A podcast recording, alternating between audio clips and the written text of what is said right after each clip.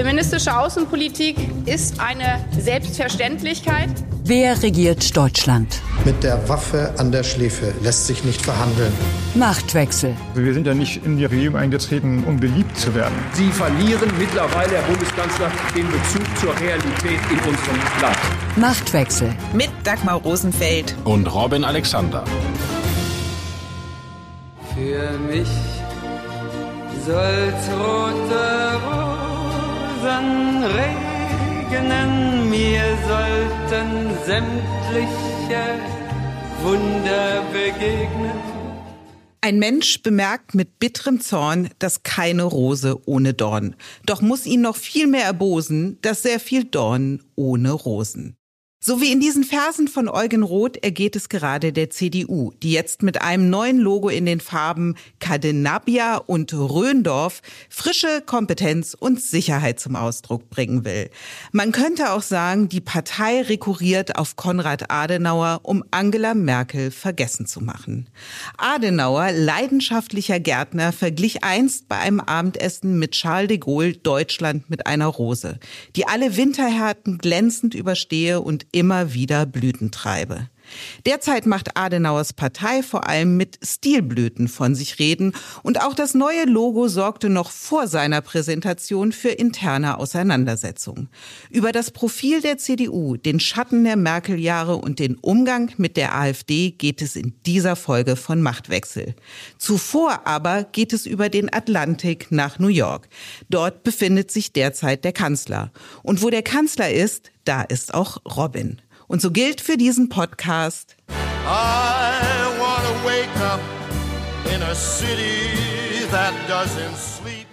Robin, bei dir ist es früh morgens, wenige Stunden nachdem Olaf Scholz vor nahezu leerem Saal seine Rede in der UN-Vollversammlung gehalten hat.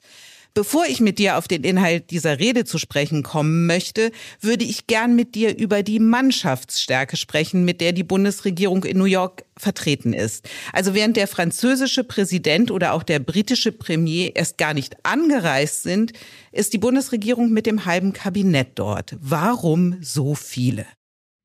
Ja, es ist ehrlich gesagt nicht ganz das halbe Kabinett, aber es ist Scholz, dann sind es gleich drei Ministerinnen und eine ganze Riege von Staatssekretärinnen und Beauftragten. Und die haben ein bisschen versucht, daraus ein Konzept zu machen und haben erzählt, ja, wir wollen zeigen, wie sehr Deutschland für den Multilateralismus steht. Aber es fällt schon auf, weil äh, du sagtest schon, chinesische Präsident ist nicht da, indische Präsident ist nicht da, aber auch die europäischen Mächte im Weltsicherheitsrat, England und Frankreich, haben Macron und Rishi Sunak nicht geschickt. Also es fällt schon auf, niemand ist so ein Fan der UN gerade wie Deutschland. Es ist unter anderem auch unsere Entwicklungsministerin Schulze dabei, aber eigentlich wäre sie fast gar nicht dabei gewesen. Der Kanzler hat sie gerettet. Ja, das, äh, diese Erkenntnis verdanken wir einer investigativen Recherche meinerseits. Frau Schulze war nämlich im Kanzlerflugzeug aber niemand von Frau Schulzes Mitarbeitern. Und das ist ganz selten. Und nach zwei Tagen Befragung haben sie mit der Wahrheit rausgerückt. Frau Schulze wollte Linie fliegen und hatte auch schon ein Ticket und war auch schon am Flughafen, hatte auch ihren Pass dabei, aber wie so viele Leute, die viel reisen, hat sie zwei Pässe. Und den Pass, den sie dabei hatte, war der Pass ohne das amerikanische Visum. Da ist sie wieder zurückgefahren und Olaf Scholz hat dann gesagt, dann darfst du bei mir mitfliegen. Und das hat sie dann geschafft mit dem richtigen Pass. Wir haben gerade darüber gesprochen, dass Deutschland in Mannschaftsstärke vertreten ist. Die nennen sich Team Deutschland, hast du berichtet, um dem Ganzen einen großen Rahmen noch zu geben. Du bist ja auch mit Scholz vor kurzem beim G20-Gipfel gewesen. Und dir ist aufgefallen, dass Deutschland in seiner Bedeutung und in der Wahrnehmung durch die anderen gar nicht mehr so bedeutend ist, wie wir oft glauben, noch zu sein. Ja, da hast du recht. Das sieht man auch hier. Zum Beispiel Gestern Abend hat Olaf Scholz seine Rede in der Generalversammlung gehalten. Das war sehr spät. Also bei euch in Deutschland war es tiefe Nacht, aber auch hier in Amerika war es nach 21 Uhr. Und erstmal bekommt der Kanzler so einen schlechten Redeplatz, weil er eben kein Staatsoberhaupt ist, sondern nur ein Kanzler. Und dann war da wirklich gähnende Leere. Also sowohl im Plenum als auch auf der Tribüne war eigentlich, wenn man ehrlich ist, niemand außer uns. Außer Britta Ernst. Ja, Britta Ernst war dabei. Die hatte so ein Ex, da gibt's so eine Bank für Spouses, da saß sie.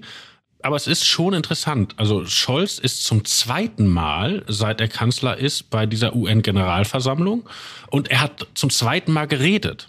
Und Angela Merkel in ihrer ganzen 16-jährigen Amtszeit hat nur einmal gesprochen. Also ganz am Anfang, glaube ich, 2007. Und dann war ihr das nicht mehr so wichtig und war auch nicht jedes Jahr hier. Also Scholz nimmt diese ganze UN-Struktur schon wahnsinnig ernst. Warum?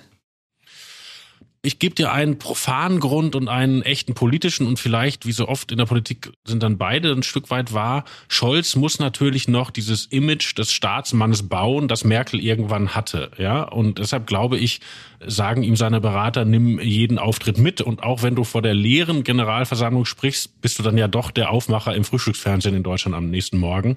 Und die Leute haben das Gefühl, ah, unser Olaf Scholz vertritt uns in der Welt und stolpert dabei nicht. Das ist das Profane. Und politisch glaube ich, dass er wirklich noch stärker als Merkel darin denkt, dass wir in eine Welt kommen, wo auch die Europäer und der Westen nicht mehr dominieren, sondern dass es eine Welt wird, wo ein Land wie Nigeria wichtig ist, wo ein Land wie Indonesien wichtig ist. Und Scholz Idee ist, dass er in diesen internationalen Foren wenn er jetzt zeigt, dass er Interesse hat, dass Deutschland immer konstruktiv mitarbeitet, dass er da sozusagen ein Vertrauenskapital aufbaut, das Deutschland dann in den Zeiten nutzt, wo andere Länder noch größer geworden sind und wir relativ kleiner. Diesem Vertrauenskapital hat Scholz auch seine Rede in der UN-Vollversammlung untergeordnet. Es war eine Analyse der Weltlage mit sehr vielen historischen Bezügen und der Schwerpunkt ist immer wieder auf die Entwicklungs- und Schwellenländer gegangen. Lass uns mal eine Passage hören, die dafür ganz typisch ist. Doch schon zehn Jahre später, im indonesischen Bandung, waren es die vom Kolonialismus befreiten Staaten Afrikas und Asiens, die ihre Stimme für Selbstbestimmung, für territoriale Unversehrtheit, für souveräne Gleichheit aller Staaten und für eine Welt ohne Kolonialismus und Imperialismus erhoben. Ja, das ist total bemerkenswert, weil darauf muss man erstmal kommen. Der eigentliche Anlass war ja hier 50 Jahre deutsche UN-Mitgliedschaft. Also vor 50 Jahren sind die DDR und die BRD gleichzeitig zu UNO-Mitglieder geworden, nachdem das nach dem Zweiten Weltkrieg aus naheliegenden Gründen nicht ging. Und Scholz hält dann eine Rede und kommt auf dieses Bandung-Event, also eine Konferenz in einer indonesischen Provinzstadt in den 50er Jahren, wo sich Sukarno, der Führer der indonesischen Entkolonialisierung, mit Leuten aus Indien trifft und mit Brasilianern und mit Afrikanern und die versuchen so einen dritten Weg zu finden zwischen Kommunismus und Kapitalismus damals. Und davon ist historisch gar nicht viel geblieben. Die meisten dieser Leute sind weggeputscht worden, teilweise auch unter Hilfe amerikanischer Geheimdienste. Aber Scholz nimmt das auf, weil er glaubt, dass das etwas ist, was die Menschen im globalen Süden und auch die jetzigen Führungseliten noch wissen. Und das ist schon wirklich interessant. Und wie so oft bei Scholz ist da Politik auch ein Lektüreertrag, weil er hat vor einem Jahr ungefähr das Buch Revolusi mit I hinten vom Belgier David von Reybroek gelesen, das die indonesische Revolution und Entkolonialisierung als so ein zentrales Ereignis des 20. Jahrhunderts beschreibt. Total kluges Buch und wo man so aus klassischer deutscher Perspektive überhaupt nicht drauf kommt. Bei Badung, da ging es um Imperialismus, um Selbstbestimmung, um territoriale Unversehrtheit. Und das ist ja auch ein Thema, was heute durch den Ukraine-Krieg so akut wie lange nicht mehr geworden ist. Und bemerkenswert an der Scholz-Rede ist, dass er auf die Lage in der Ukraine erst ganz am Ende zu sprechen kommt. Auch hier nochmal ein O-Ton. Meine Damen und Herren, wenn ich in diesen Tagen und vor dieser Versammlung vom Frieden rede, dann sind meine Gedanken bei denjenigen, für die Frieden ein ferner Traum ist bei den Sudanesinnen und Sudanesen, die Opfer eines grausamen Machtkampfes zwischen zwei Kriegsherren geworden sind, bei den Frauen und Männern im Osten Kongos oder ganz aktuell an die Menschen in Karabach. Die erneuten militärischen Aktivitäten, davon bin ich überzeugt, führen in die Sackgasse. Sie müssen enden. Und natürlich bei den Ukrainerinnen und Ukrainern, Sudan und Kongo vor der Ukraine zu nennen, was steckt auch dahinter? Welche Geste soll das sein? Ja, du hast wie immer genau die richtige Stelle rausgesucht. Sudan, Kongo, dann Bergkarabach und dann die Ukraine. Und in der Vorlage der Rede, also in dem Skript, stand Bergkarabach noch gar nicht drin. Das hat er spontan eingefügt, weil da ja im Moment etwas los ist. Es ist die Geste, wir sehen eure Konflikte in Afrika. Also es gibt in der südlichen Welt den Generalverdacht, ein weißer Konflikt, Ukraine, Russland, wird ernster genommen als schwarze Konflikte. Und das finden die ganz fürchterlich. Und Scholz spricht diese Wahrnehmung an, indem er zuerst nennt, Sudan und Kongo und dann zur Ukraine kommt, wobei natürlich es sich bei Sudan und Kongo vor allem um innere Konflikte handelt. Das sind ja Bürgerkriege, also wo äußere Mächte eine Rolle spielen. Aber die große Frage, die an der Ukraine immer hängt, der territorialen Integrität. Also darf ein großer Nachbar einen kleinen Nachbarn überfallen? Stellt sich da anders. Aber das macht Scholz wirklich und das tut Scholz auch hier hinter der Kulisse. Kann man zum Beispiel gut sehen. Der macht dann so Sachen wie der lädt afrikanische Führer zum Gespräch ein. Also die kommen dann ins Deutsche Haus. Das ist hier diese ständige Vertretung. Es ist genau gegenüber diesem UN-Gebäude. Und da kommen dann acht, neun, entweder Präsidenten oder Außenminister von afrikanischen Staaten zu Scholz alles hinter den Kulissen und dem Vernehmen nach fragt Scholz vor allen Dingen. Also der sagt, was soll ich denken über den Putsch in Gabun? Oder was passiert gerade in Mali? Was passiert in Niger? Ja, also er versucht ganz stark rauszunehmen, diese Idee, der Westen als Kolonialmacht weiß Bescheid und zur Not schickt er eine Interventionstruppe, ohne jemanden vorher angerufen zu haben. Und dem arbeitet er ganz bewusst entgegen, indem er sich immer als Interessierter zeigt. Interessiert an Afrika, das ist auch Angela Merkel gewesen. Die Bedeutung Afrikas für Europa ist immer Teil ihrer politischen Agenda gewesen. Also ihre Regierung hat zum Beispiel die Compact with Africa Strategie entwickelt. Damals unter ihrer G20 Führung ist die entstanden. Und sie wollte deutsche Investitionen in Afrika ausbauen. Und auch Merkel hat schon seit 2016 über Migrationspartnerschaften mit afrikanischen Ländern zumindest geredet. Ja, Gerade aber Vorsicht. Vorsicht, jetzt kommt Robins Vorsicht. Achtung. Merkels Afrika-Politik hatte zwei sehr unterschiedliche Phasen. Die frühe Merkel hat sich für diesen Kontinent, wenn man ehrlich ist, gar nicht so sehr interessiert. Ich erinnere noch, damals gab es noch Tony Blair, den britischen Premierminister, der ganz stark was Neues für Afrika aufsetzen wollte und der auf einem G8-Gipfel bei ihm alle G8-Leute verdonnerte, einen Afrika-Beauftragten zu ernennen der sich gezielt um diesen Kontinent kümmert und direkt beim jeweiligen Regierungschef angeordnet ist. Und Merkel machte damals Günter Noke dazu. Günter Noke ist ein alter DDR-Bürgerrechtler und wenn man so will, Kumpel von Merkel geworden, der aber vorher gar nichts mit Afrika zu tun hatte. Am Ende aber große Expertise erwarb und auch immer ein guter Gesprächspartner war. Aber das war so eine klare Entscheidung, damit konnte Merkel nichts anfangen. Und dann in der ersten schwarz-gelben Koalition hieß es sogar, Afrika kann die FDP haben weil da hatte die FDP die Ministerien Außen, Wirtschaft und Entwicklung, und Entwicklung Dirk mit Niebel. Dirk Niebel, der die Parole ausgab, in der Entwicklungshilfe den Strickpulli auszuziehen, so hieß das immer.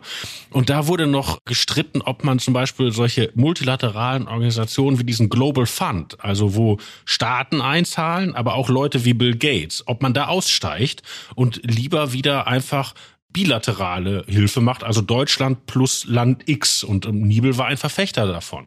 Und ich erinnere noch an eine Afrika-Reise, ich glaube, Ghana, Nigeria und Angola, wo tatsächlich drei FDP-Staatssekretäre im Flugzeug so einen Hintergrund machten und das alles sehr robust erzählten. Und dann machte Merkel wie so oft ein U-Turn, nämlich im Kontext der Flüchtlinge. Also als die Flüchtlinge kamen, da kam man auf den Trichter, man müsse sich um Afrika kümmern. Und danach machten wir mit Merkel viele Reisen nach Niger, nach Mali, mehrmals in Senegal. Da kam die Idee dieser Partnerschaften auf, also dass die Migranten sozusagen zurückgehalten werden, schon in diesen Ursprungs- oder Transitländern. Und da hat Merkel da viel Power und auch Brain reingesetzt und auch die Afrikaner ständig getroffen. Aber wie gesagt, das war erst die zweite Phase.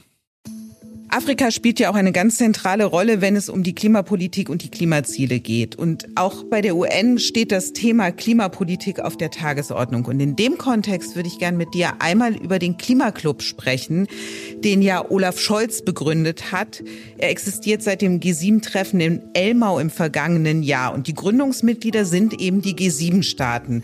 Und dieser Klimaclub soll ja sowas wie eine Allianz der Willigen sein, um den CO2-Ausstoß schneller zu senken und Dynamik in die internationale Klimapolitik zu bringen. Doch Großbritannien, das ja Mitglied dieses Klimaclubs ist, ist jetzt gerade dabei, seine Klimaziele aufzuweichen. Der Premier Rishi Sunak hat für diese Woche eine Rede angekündigt und laut Medienberichten wird darin sowohl das Aus für den Verbrenner als auch der Einbaustopp für Gasheizung zeitlich deutlich nach hinten verschoben werden.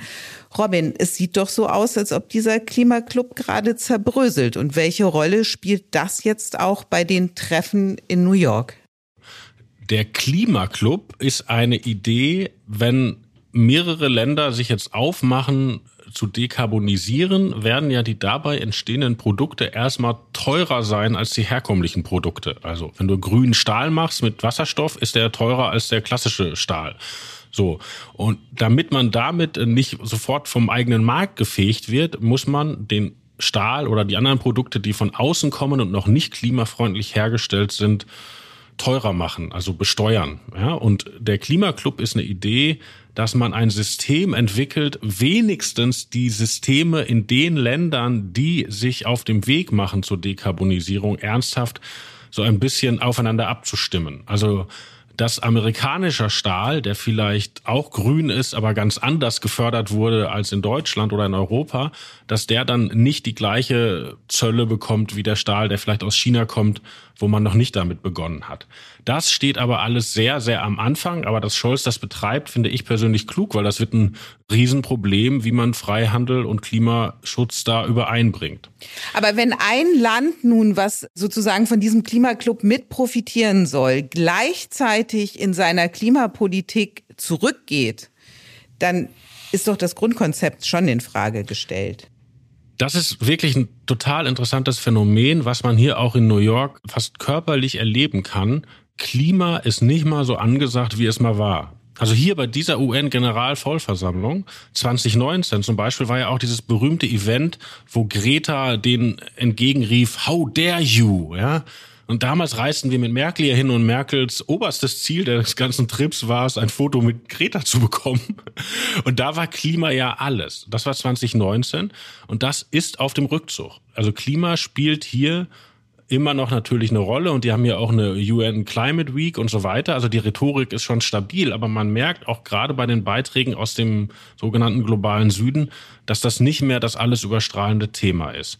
Und in Europa, und da passt Sunak wirklich sehr gut rein, hat man das Phänomen, dass Mitte-Rechtsparteien anfangen zu wackeln beim Klimaschutz. Also bei Sunak war das konkret so, die Tories haben Nachwahlen gehabt. Also ein Teil von ihrer Fraktion ist aus dem Parlament ausgeschieden, unter anderem der Ex-Premier Boris Johnson. Und diese Wahlkreise mussten neu gewählt werden und die galten, weil die Tories halt ja wirklich nicht performt haben, als völlig verlorene Sache. Und der Ex-Wahlkreis von Boris Johnson konnte aber überraschend von den Tories gehalten werden, indem sie eine Kampagne gemacht haben gegen die Ausweitung der Londoner ich weiß gar nicht, wie das auf Deutsch heißt, Fahrverbotszone oder, oder die haben so eine Luftreinhaltezone. Also wenn man nach London reinfährt und hat einen alten Diesel, muss man, glaube ich, zwölf Pfund zahlen. Und diese Zone wollten die einfach ein bisschen größer machen und das hätte diesen Wahlkreis erreicht. Und man konnte also mit dem Thema dieser Umweltzone für Autos konnte man eine Wahl drehen, die für die Tories eigentlich schon verloren war wegen der komplett schlechten Performance von Boris Johnson. Und seitdem gibt es diese Idee in konservativen Kreisen in Großbritannien, vielleicht können wir gegen Klimamaßnahmen punkten. Und das ist deshalb bemerkenswert, weil die Konservativen in Großbritannien viel, viel früher und viel konsequenter als die deutschen Konservativen auf dem grünen Trip waren. Also David Cameron und Boris Johnson haben Klimaziele hochgehalten, haben Dekarbonisierung hochgehalten, haben da viel mehr Druck gemacht, als es zum Beispiel die Union in Deutschland gemacht hat. Und dass die jetzt den Rückwärtsgang einlegen, enthält, glaube ich, auch eine Lehre sogar für Deutschland. Welche Lehre für Deutschland, Robin? Naja, schau, bei uns war ja Klimapolitik lange ein Gewinnerthema, ja. Und dann hat Robert Habeck mit seinem Heizungsgesetz politisch richtig einen auf die Mütze bekommen, ja. Also ein ambitioniertes, er selber würde sagen radikal, man kann auch sagen meinetwegen überambitioniertes Klimaschutzunterfangen ist auf massiven gesellschaftlichen Widerstand gestoßen und musste ja teilrückabwickelt werden. Das neue Heizungsgesetz ist ein Schatten des ersten Greichenentwurfs. Ja? Also letztlich hat die Ampel das gemacht, was Sunak in Großbritannien jetzt ankündigt, nämlich die Ziele zurücknehmen in dem Moment, wo konkrete Klimapolitik auf Wirklichkeit trifft. Nee, die Ampel hält ja zumindest verbal an den Zielen fest. Also die. Naja, aber schau dir das Heizgesetz an. Das hat ja mit dem ursprünglichen Vorgehen nicht mehr viel zu tun. Ja, du hast recht, aber die Ampel sagt ja, also alle Experten sagen, ihr erreicht die Klimaziele nicht und die Ampel sagt, doch, aber halten wir dran fest. Und Sunak, das glauben wir, der Auftritt ist ja noch gar nicht geschehen, revidiert jetzt sogar die Ziele. Und wenn du dazu nimmst, die Gelbwesten die ja mal eine Spritpreiserhöhung von Macron auch motiviert mit Klimaschutz kaputt gemacht haben und die in Olaf Scholz denken, wenn du weißt, dass seit unser wir da waren mit dem Interview, in Olaf Scholz denken ganz zentral sind, auch wenn er es leugnet, oder denke an die Niederlande, Mark Rutte, kein Konservativer, sondern ein Liberaler, der sozusagen da der Fuchs im Hühnerstall der niederländischen Politik für zwölf oder Jahre ganz zentrale Figur, scheitert daran, dass sie das Nitrat, was die Bauern ausbringen, etwas reduzieren wollen. Das war nicht das einzige Thema, die Migration kam hinzu, aber es war ein wesentliches Thema. Also konkret bei Klimaschutz gibt es gesellschaftliche Widerstände, wenn die Maßnahmen konkret werden. Und in der Mitte der Gesellschaft, vielleicht eher in der rechten Mitte, aber ich denke, das wird die Sozialdemokratie auch erreichen, wächst die Versuchung, daraus politisches Kapital zu schlagen. Im Hinterzimmer. Vor vier Jahren führte ein YouTuber mit blauer Strähne die CDU vor. An diesem Dienstag wurde von der CDU ein neues Logo mit blauen Farben vorgeführt. Und heute wie damals lässt sich sagen, die Partei erlebt ihr blaues Wunder. Hier Cadenabia äh, blau, eine Türkisfarbe, das ist unsere neue Farbe. Und ähm, eine Ergänzungsfarbe, das ist die andere blaue Farbe, die nennen wir Röndorf. Und ähm, hier steht Röndorf für Substanz, für Kompetenz und für Sicherheit. Und das Thema Cadenabia für Vitalität, Zuversicht und Freiheit. Damit wollen wir in die Zukunft starten. So wollen wir die Zukunft gewinnen. Dagmar, ich höre dich über den Atlantik lachen. Das ist doch Realsatire, ehrlicherweise. Jetzt musst du also, den Leuten auch erklären, warum du lachst. Ja, also ich finde, Farben Namen von Orten zu geben, in denen Adenauer zu Hause war, Röndorf und sein Ferienort Cadenabia, das finde ich so gaga. Und die Zukunft gewinnen, indem man Adenauer als Farbgeber für das neue Parteilogo nimmt, um Merkel zu übertünchen, da kannst du ja nur einen Kopf fassen, oder? Jetzt kommt Robin, Robin der CDU-Versteher. Achtung, also Vorsicht. Bei Adenauer war die Farbe ja eigentlich noch schwarz, wenn man ehrlich ist. Ne? Also das ja. ist ja auch so lustig, der steht vor einer türkisen Wand und sagt, das ist blau. Aber, okay, ah. kleiner Exkurs zur CDU-Farbe, ist nämlich wirklich lustig. Die sind ja die Schwarzen, ne? So, warum sind die die Schwarzen? Damit sind die ursprünglich mal beschimpft worden. Nämlich im Kaiserreich gab es ja den Kulturkampf, wo Bismarck gegen die Katholiken vorging. Und aus diesem Kulturkampf ist der politische Katholizismus entstanden und später die CDU. Und da hieß es lang die Schwarzen, weil damals die katholischen Priester noch im schwarzen Talar, in dieser Soutane herumliefen. Und das ist auch noch von den Nazis sehr aufgenommen worden. Die Nazis waren ja in Deutschland braun, im Gegensatz zu den italienischen Faschisten, die schwarz waren. Und die Nazis hatten auch diese abwertende Rhetorik, die Schwarzen. Das war so der politische Katholizismus der unter rückwärtsgewandt Verdacht stand. Und nach dem Krieg, als dann die CDU überkonfessionell wurde, hat sich dieses die Schwarzen als Farbe erhalten, wobei Schwarz natürlich wirklich eine ziemlich blöde Farbe in der Werbung ist. Und dann, dann kam nach Schwarz, war es Heiner Geißler, der dann rumfummelte an den Farben und sich für welche entschied? Für Rot, weil um die SPD zu ärgern. Also Geißler war ja der Mann, der die inhaltliche Erneuerung der CDU betrieb, als die einmal abgewählt waren. Und unter anderem hieß es, wir nehmen der SPD nicht nur die Themen weg und damals hieß es auch die Frauen, sondern auch die Farbe Rot. Und dann hatte die CDU rote Buchstaben. Aber zu Merkel-Zeiten kam irgendwann auch dieses Orange auf. Du erinnerst dich, ja? Mhm. Also eine Zeit lang war Orange angesagt. Ich weiß nicht, ob das einen politischen Sinn hatte. Damals war ja auch diese Revolution in der Ukraine orange. Orange war irgendwie angesagt wurde aber umgestellt irgendwann auf Schwarz-Rot-Gold. Und das wiederum hatte eine politische Vorgeschichte. Du erinnerst dich an den legendären Wahlabend 2013. Die CDU hat dicke gewonnen, unter anderem, weil die FDP versenkt wurde unter der 5-Prozent-Hürde, kommt mit knapp über 43 Prozent raus. Und für 45 Minuten denken alle im Adenauer Haus, das ist die absolute Mehrheit im Parlament und liegen sich feiernd in den Armen. Jeder denkt, er wird Staatssekretär. Nur Merkel wurde immer stiller. Und da entsteht dieses legendäre Video. Hermann Gröhe und Volker Kauder und Ursula von der Leyen tanzen auf der Bühne zu toten Hosen, Tage wie dieser und schwenken so kleine Deutschlandfähnchen und Merkel kommt und nimmt Gröhe die Deutschlandfahne aus der Hand und packt die weg. Das wurde ja so eine Art Werbeclip für die AfD, die gesagt hat, Merkel kann mit unseren Farben nichts anfangen worauf dann Peter Tauber, der nächste Generalsekretär, eine Kampagne gemacht hat in den Grundfarben Schwarz-Rot-Gold. Und jetzt kommt Friedrich Merz Türkis. Ja, oder Carsten Linnemann, der ja sowas wie der Heiner Geißler des Jahres 2023 ist. Also CDU ist aus der Regierung geflogen, muss sich erneuern. Er kommt mit Türkis und Blau, gibt den Farben Namen, die mit Adenauer zu tun haben. Aber dieses Türkis, da ist auch ganz viel Sebastian Kurz drin.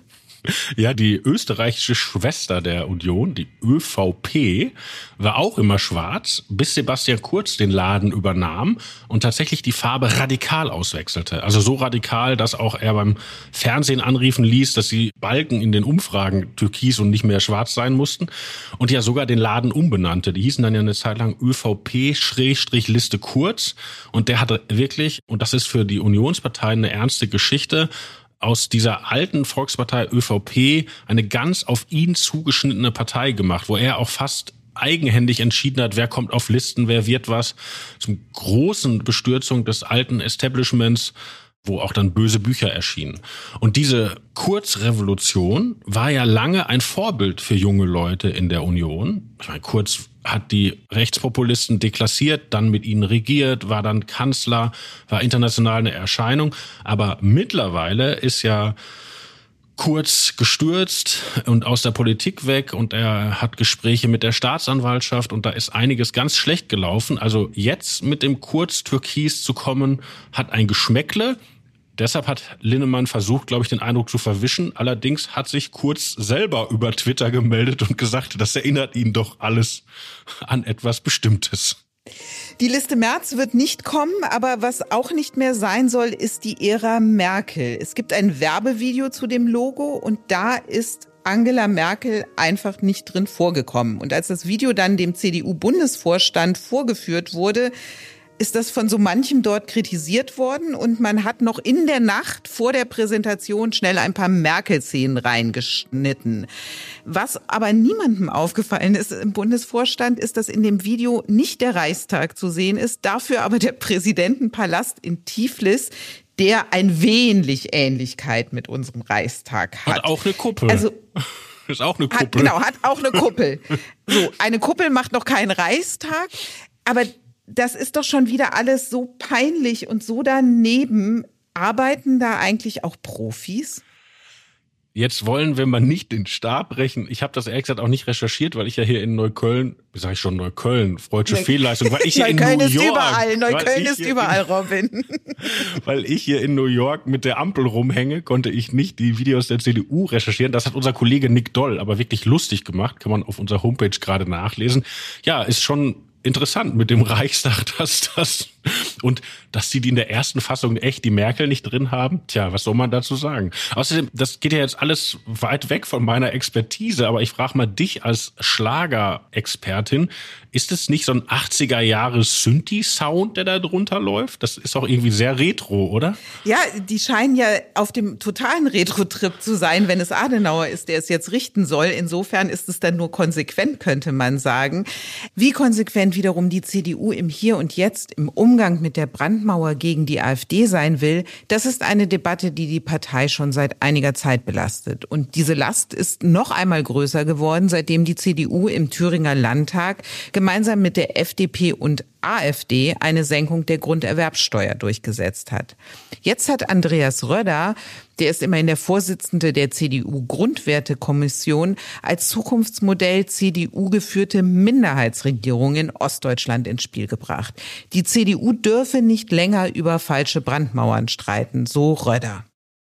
Ein hochinteressanter Fall. Also Andreas Röder ist Historiker, an der Uni Mainz und an der Johns Hopkins Universität in Washington und schreibt wirklich sehr empfehlenswerte, kluge Bücher zur jüngeren deutschen Geschichte und ist nach der letzten Wahlniederlage in diese Position gekommen, mit der CDU die Erneuerung intellektuell durchzudenken. Ja, so und der gibt jetzt dem Stern ein Interview, das Land auf Land ab genauso zitiert wird, wie du es gerade zitiert hast, also nach dem Motto Röder fordert auf, die Brandmauer einzureißen. Wenn man das aber liest, also auf der Webseite des Sterns kann man das zum Beispiel tun, dann ist das Interview überschrieben mit der Zeile, die AfD hat das Ziel, die Union zu zerstören. Mhm. So. Und Röder sagt, wir dürfen auf keinen Fall Absprachen mit der AfD machen. Nirgendwo, weder formell noch informell. Ja? Und dann elaboriert er und seine These ist, man muss sich sozusagen intellektuell auf eigene Füße stellen. Die CDU muss selber überlegen, was sie will und nicht in Abgrenzung zur AfD oder zu den Grünen oder sonst wem, sondern selber Programmatik entwickeln, das vorstellen und das muss deren Priorität sein. Das ist Reuters Idee. Und dann kommt er dahin, wenn dann jemand halt zustimmt, wie jetzt dieser berühmte Fall in Thüringen letzte Woche, dann ist das okay. Und dann kommt er auf das zugegeben sehr schmale Brett. Es könnte sogar eine Minderheitenregierung geben die sich von Fall zu Fall auf andere stützen würde, also auch auf die AfD. Genau, er sagt, ist es eine Minderheitsregierung, die sich ihre Mehrheit immer wieder neu suchen muss. Dann ist es völlig in Ordnung, wenn es auch vorkommt, dass diese Mehrheit mit der AfD zustande kommt. Das ist aber das Ende der Brandmauer.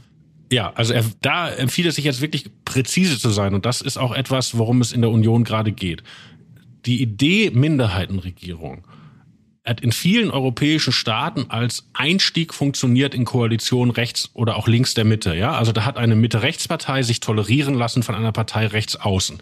Das will Röder nicht, sondern Röder hat die Idee, dass meinetwegen Mario Vogt in Thüringen oder Michael Kretschmer in Sachsen die stärkste Fraktion hat und über jede Abstimmung guckt, wer ihm gerade halt über die Mehrheitsgrenze hilft. Nur das ist ehrlich gesagt eine Vorstellung, da frage ich mich, wie die operationalisiert werden soll, weil jede Regierung muss ja erstmal ins Amt gewählt werden. Ja, also einmal braucht man schon eine Mehrheit. Und dann braucht man ja auch einen Haushalt. Und nur im Haushalt gehen Verhandlungen voraus, wo gesagt wird, ich gebe dir hier was und dann gibst du mir an anderer Stelle was. Also ein Haushalt völlig ohne eigene Mehrheit aufzustellen, man kommt da in Situationen, wo man mit der AfD verhandeln muss und dann kommt man natürlich irgendwann auch auf die Schwelle, wo man sagt, daraus werden vielleicht doch Absprachen, ja. Also da hat Röder, glaube ich, einfach laut gedacht und ist da an etwas rausgekommen. Ich hatte nicht die Gelegenheit, von New York aus mit ihm zu telefonieren, aber ich würde die These wagen, dass er nicht glücklich ist, wie die Debatte nach seinem Interview verläuft. Nicht glücklich ist die CDU auch gewesen, wie die Debatte nach dem Thüringen-Entscheid gelaufen ist. Also für die einen ist es der Sündenfall gewesen.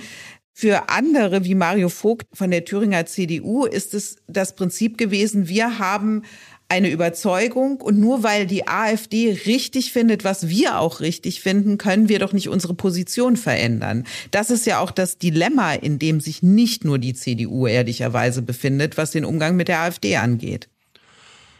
Vogt hat in Thüringen das Problem, dass die Wahrnehmung in diesem Land ist, die Regierung ist links, ist ja auch ist ganz links. Bodo Ramelow gehört zur Linkspartei und alle machen mit der zusammen. Und wenn man etwas anderes wünscht in der Landespolitik, muss man eigentlich die AfD wählen. Und diese Wahrnehmung wollte Vogt gezielt durchbrechen und hat dazu einen Anlass gesucht, das kann man glaube ich so sagen, und das war diese Absenkung der Grunderwerbssteuer. Ja, also wer sich ein Häuschen kauft, muss ja Grunderwerbssteuer zahlen. Die ist in Thüringen sechs Prozent, besonders hoch. Und das ist eine klassische CDU-Idee, das zu senken, um zu sagen Familieneigentum und so weiter liegt auch schon zwei Jahre vor im Landtag und darüber hat Vogt die Abstimmung gesucht, um zu zeigen, wir machen etwas, nämlich diese Steuersenkung für Familien, über das sich die Linken richtig, richtig ärgern. So, genau das hat auch funktioniert. Der Aufschrei war ja da. Und er hat aber auch, womit er wahrscheinlich gerechnet hat, die Brandmauerdebatte an der Backe, dass die Leute eben sagen, Moment, die AfD hat dir zur Mehrheit geholfen. Und die entscheidende Frage ist jetzt, gab es eine Absprache mit der AfD? Das behauptet die AfD in Position ihres parlamentarischen Geschäftsführers dort. Aber die AfD behauptet da viel, wenn der Tag lang ist. Und die AfD spielt natürlich auch mit dieser Brandmauerdebatte. Das haben wir doch alles schon mal erlebt. Dort in Thüringen ist Annegret Kamm-Karrenbauer politisch gestorben weil sie in Thüringen das nicht klar gekriegt hat nach der Kemmerich-Wahl, wo die CDU steht. Und als Frau Kramp-Karrenbauer politisch am Ende war, knallten bei der AfD die Sektkorken und in Schnellroda, wo dieser rechte Think Tank ist, der sozusagen Höcke seine Ideen gibt. Also man muss es immer wissen, die Rechten spielen damit. So. Und die Frage ist jetzt, ob Vogt, unterstützt von Linnemann und Merz, da einen Weg gefunden hat, wie er eine eigenständige CDU-Position markieren kann, gegen links, aber nicht in Abhängigkeit von der AfD. Die Erkenntnis der Woche. Die Klassifizierung von Moldau und Georgien als sichere Herkunftsländer führt dazu, dass wir 10 Prozent weniger irreguläre Migration nach Deutschland bekommen. Und aus meiner Sicht ist das einfach notwendig, den nächsten Schritt zu gehen, also die sogenannten Maghreb-Staaten, also Algerien, Marokko, Tunesien, auch als sichere Herkunftsländer zu klassifizieren. Das ist jetzt eine Sachdebatte, wo alle auch ein Stück innerhalb der Koalition über ihren Schatten springen müssen. So der FDP-Generalsekretär Bijan Disarei in den Tagesthemen. Der Umgang mit der Migrationsfrage, das hat er ja sehr deutlich gemacht, der wird die Ampel vor eine Zerreißprobe stellen. Und ich glaube, dass der Streit ums Heizungsgesetz im Vergleich dazu nur ein laues Lüftchen gewesen ist. Also es geht wieder um Identitäten. Für die Grünen geht es um Grundsätze ihrer Parteiprogrammatik, was die Frage sicherer Herkunftsstaaten angeht. Die FDP hat jetzt klar gemacht, dass sie diese Auseinandersetzung nicht nur sucht, sondern mit aller Härte austragen wird. Robin, wo steht da der Kanzler? Wo steht die SPD? Hat Olaf Scholz aus dem Heizgesetz gelernt, dass die Methode laufen lassen und zugucken diesmal nicht funktionieren wird? Also was der FDP-Generalsekretär da macht, ist doch das schlichte Gegenteil von Politik. Wenn man eine Debatte kaputt machen will, dann muss man es genauso machen. Also, was ist geschehen? Es geht darum, sichere Herkunftsländer auszuweisen. Sichere Herkunftsländer bedeutet im Prinzip nur eine Verfahrensverkürzung. Also ein Asylbewerber aus diesem Land kriegt wie jeder Asylbewerber dieses berühmte Interview mit einem deutschen Beamten aber er kriegt eine schnellere Entscheidung und bis er diese Entscheidung hat, bleibt er in der Erstaufnahmeeinrichtung, wird also nicht in eine Kommune verlegt.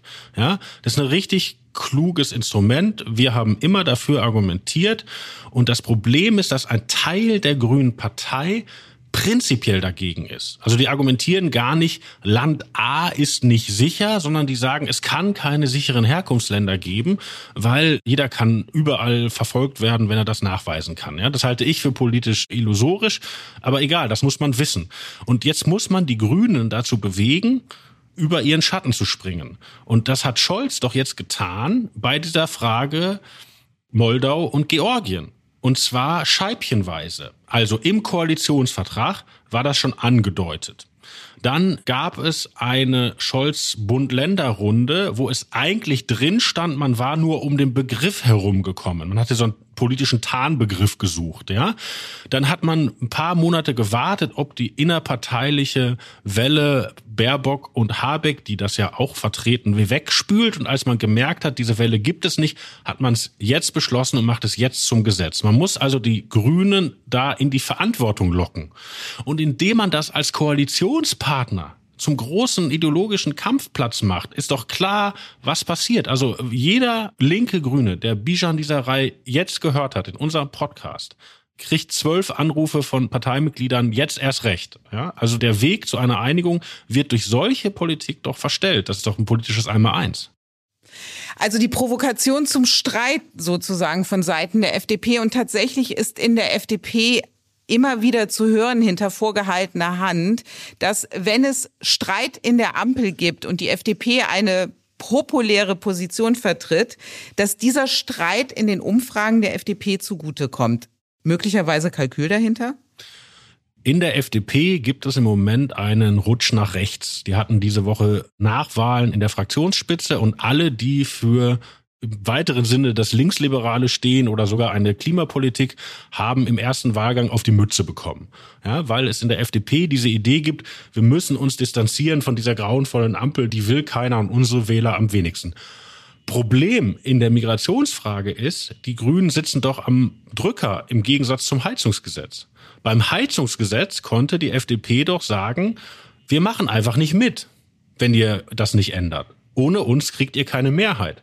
Aber jetzt ist es doch umgekehrt, was in der Migrationspolitik getan werden muss von sicheren Herkunftsländern über andere Dinge, muss sich doch ändern. Das heißt, man braucht eine Mehrheit für Veränderungen. Und wenn es eine Sperrminorität gibt, dann liegt die bei den linken Grünen. Und das ist doch in der Migrationspolitik seit Jahren wirklich das Grundübel, dass eine kleine Gruppe wenn man so will, powered by NGOs in den Grünen auch über die Landesregierungen zu Sperrminoritäten im Bundesrat findet und einfach ganz viel blockiert. Ja? Also ich meine, diese sicheren Herkunftsländer, die hatte der Bundestag schon vor sechs, sieben Jahren mit 80-prozentiger Mehrheit beschlossen. Also wenn man sagt, die Ampel soll jetzt eine bessere Migrationspolitik machen, muss man goldene Brücken für die linken Grünen bauen und sich nicht hinstellen und sie öffentlich beschimpfen. Also es geht gerade um Verantwortung übernehmen, um Veränderung. Die Grünen haben, wenn du so willst, den Federhandschuh aufgenommen, den Bijan Dieserei ihnen hingeworfen hat. Und Ricarda Lang hat in einem Statement am Montag betont, dass Rückführungen schneller und konsequenter durchgeführt werden sollen in Deutschland und dass das bisher nicht so ist. Dafür hat sie die FDP verantwortlich gemacht. Lass uns mal hören, was Ricarda Lang konkret gesagt hat. All das hilft im Umgang mit den Menschen, die bereits da sind. Aber um zu verringern, dass immer mehr Menschen ankommen und vor allem auch um die Kommunen wirklich langfristig zu entlasten, brauchen wir jetzt die im Koalitionsvertrag verankerten Migrations- und Rückführungsabkommen, die sowohl gesteuerte Migration ermöglichen als auch Rückführung erleichtern. Hier ist Joachim Stamp als Migrationsbeauftragter zuständig. Wir erwarten, dass es hier von Nancy Faeser und von Joachim Stamp endlich Fortschritte gibt, was das Thema Rückführungsabkommen angeht. Ja, holla die Waldfee. Rückführungsabkommen, sagt Ricarda Lang. Das ist wirklich ein historischer Moment, weil Ricarda Lang kommt genau von diesem grünen Flügel, der überhaupt Rückführung, was ja nur ein Tarnwort für Abschiebung ist, prinzipiell für falsch hält oder lange für falsch hielt. Und dass die Lang in diese Debatte, also man, sie spielt es auf Faeser und auf Joachim Stamm, dass die endlich diese Abkommen machen sollen. Da hat sie übrigens inhaltlich recht. Bisher gibt es ein Abkommen in der Scholz-Zeit mit Indien, sonst noch nix. So, aber dass Abschiebungen für Grüne nicht mehr tabu sind und dass sie sogar ein Ziel sind, dass die schneller gemacht werden, ja, das ist doch ein Momentum. Da müsste die FDP anknüpfen und sagen, so liebe Grünen, Hick, Rodos, Hick, Salter, jetzt machen wir mal eine rationale Migrationspolitik so könnte die Ampel Lösungen bringen, äh, die ja dringend gefragt sind, wenn man stattdessen wieder einen Konflikt auf offener Bühne inszeniert, wo man dann dasteht als der tougheste Antigrüne im Land, dann hilft einem das vielleicht in den Umfragen, aber die Probleme haben wir dann nicht gelöst. Robin, ich bin mir sicher, in der nächsten Folge von Machtwechsel werden wir über das Thema Migration weiter sprechen, widersprechen. Ich wünsche dir jetzt erst nochmal eine gute Zeit in New York. Du weißt ja, if you can make it there, you will make it anywhere. In diesem Sinne, lieber But Robin. I will not make it here, weil ich habe schon die Sitzung des UN-Sicherheitsrats mit Olaf Scholz wegen dir und den Hörern verpasst, Dagmar. Ich hätte mich nämlich um 5 Uhr morgens vor das UN-Gebäude stellen müssen. Da ist nämlich First Come, First Serve. Oder auf Deutsch, glaube ich, heißt es Windhund-Prinzip. Und da ich ja mit dir hier so nett geplaudert habe, muss ich das jetzt im Stream gucken. Robin, dann wünsche ich dir viel Spaß beim Stream und nachher wieder nah ran an den Kanzler, damit wir viel erfahren von deinen letzten Stunden in New York. Und ich freue mich, wenn wir uns nächste Woche wiederhören. Und deswegen habe ich jetzt schon einen Teil von deinem Wort geklaut, weil das letzte Wort, Robin, ist natürlich wie immer deins, ob in New York oder in Berlin. Manchmal habe ich den Eindruck, meine Chefin macht sich ein bisschen über mich lustig. Nein, Robin, ich lächle nur. Auf Wiederhören.